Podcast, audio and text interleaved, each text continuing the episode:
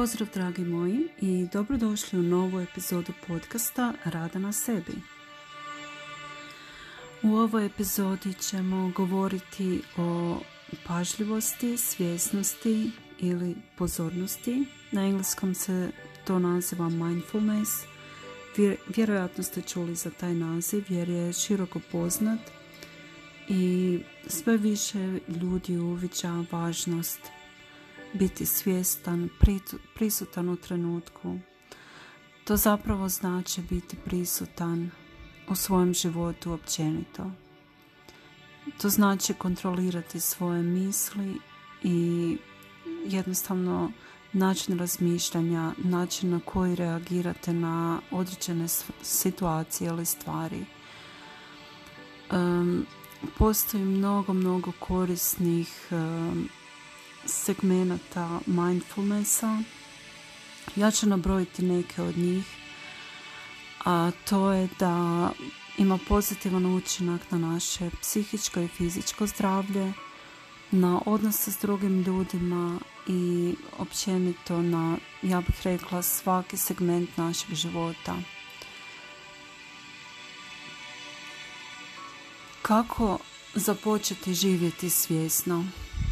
Tako da se uvijek vratite na onaj sadašnji trenutak gdje ste upravo sada, gdje se nalazite, kontrolirate svoje misli i pokušavate se svaki put kad odlutate negdje, znači kad se ulovite sami sebe da brinete, da ste nervozni zbog nečega, jednostavno zastanite, prepoznate to i učinite samo da stopirate tu misao koja vas vraća ili u prošlost zbog nečega što vam se dogodilo. Možda ste emocionalno reagirali na neki događaj, na nešto što vam je neka osoba rekla, na nešto što vam se dogodilo, niste imali kontrolu nad tim ili vjerojatno u budućnost jer zbog budućnosti najčešće brinemo. Ali upravo je to trenutak da se vratimo u onaj sadašnji trenutak koji zapravo jedino imamo. Prošlost je prošla, ona više ne postoji, postoji jedino u našim sjećanjima, našoj memoriji. A budućnost je nešto na što možemo i tekako utjecati sadašnjim izborima koje donosimo. I na nama je odgovornost kakve izbore ćemo zapravo birati i kako ćemo graditi tu našu budućnost. Meni osobno je najlakše da osvijestim sadašnji trenutak i da jednostavno dostignem tu svjesnost je kroz disanje.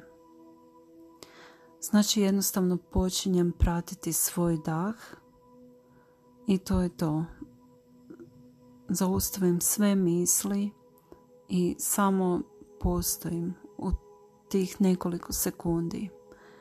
I mogu vam reći da razina se stresa se znatno smanjuje i nekoliko puta tako udahnuti zaista čini čuda.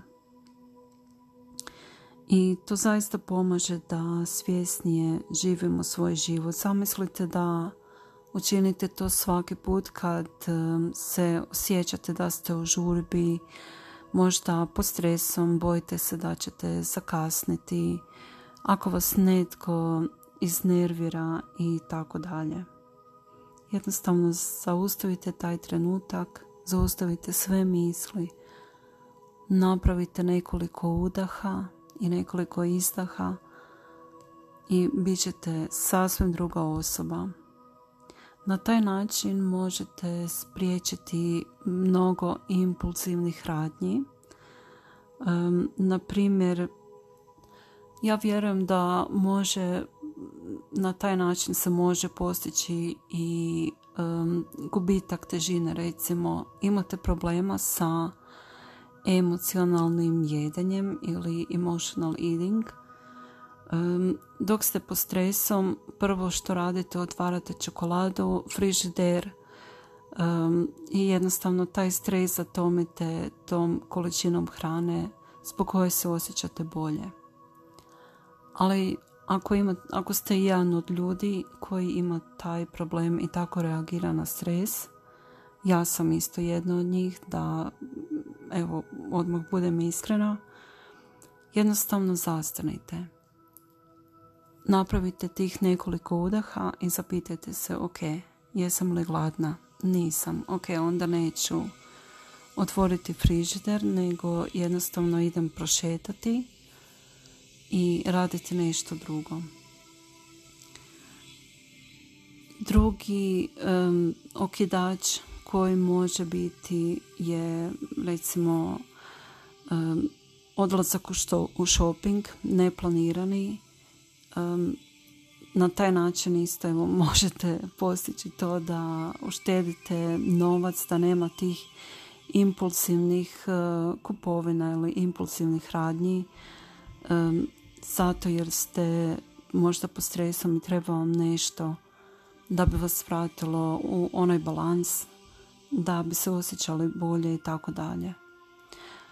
U takvim situacijama pokušajte se zapitati koji je moj okidač, što ja radim, kako reagiram na taj stres. Jednostavno pokušajte primjenjivati te metode svjesnosti. Osvijestite što se trenutno događa. Jednostavno to prodišite ili isplaćite ili koliko god vama odgovara možda da odete na trčanje, evo to isto znamo činiti. Tako da jednostavno pokušate primijeniti nešto drugo. I vjerujte da će taj način biti mnogo učinkovitiji kako pospješiti um, svoju svjesnost tako da ojačate svoj fokus. To se može raditi jednom je jednostavnom vježbom koju svakodnevno svi prakticiramo, pranje zuba. Pokušajte sljedeći put kad budete prali zube, jednostavno perite drugom rukom Nemojte prati, ja sam dešnjak. Za mene bi vrijedilo da krenem prati zube s lijevom rukom ili možda ako jedete s desnom rukom pokušajte sa suprotnom rukom. Iznenadit ćete se koliko je zaista pažnje potrebno da bi se zubi dobro oprali onom rukom koja nije to instrenirana ili da bi se jednostavno najeli, da bi pojeli juhu. Zaista je banalan primjer, ali vjerujte mi da stvarno radi. Evo, to bi bilo to ukratko. Ja vam se zahvaljujem na vašem vremenu i slušanju.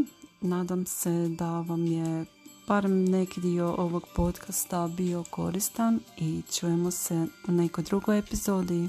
Srdačan pozdrav!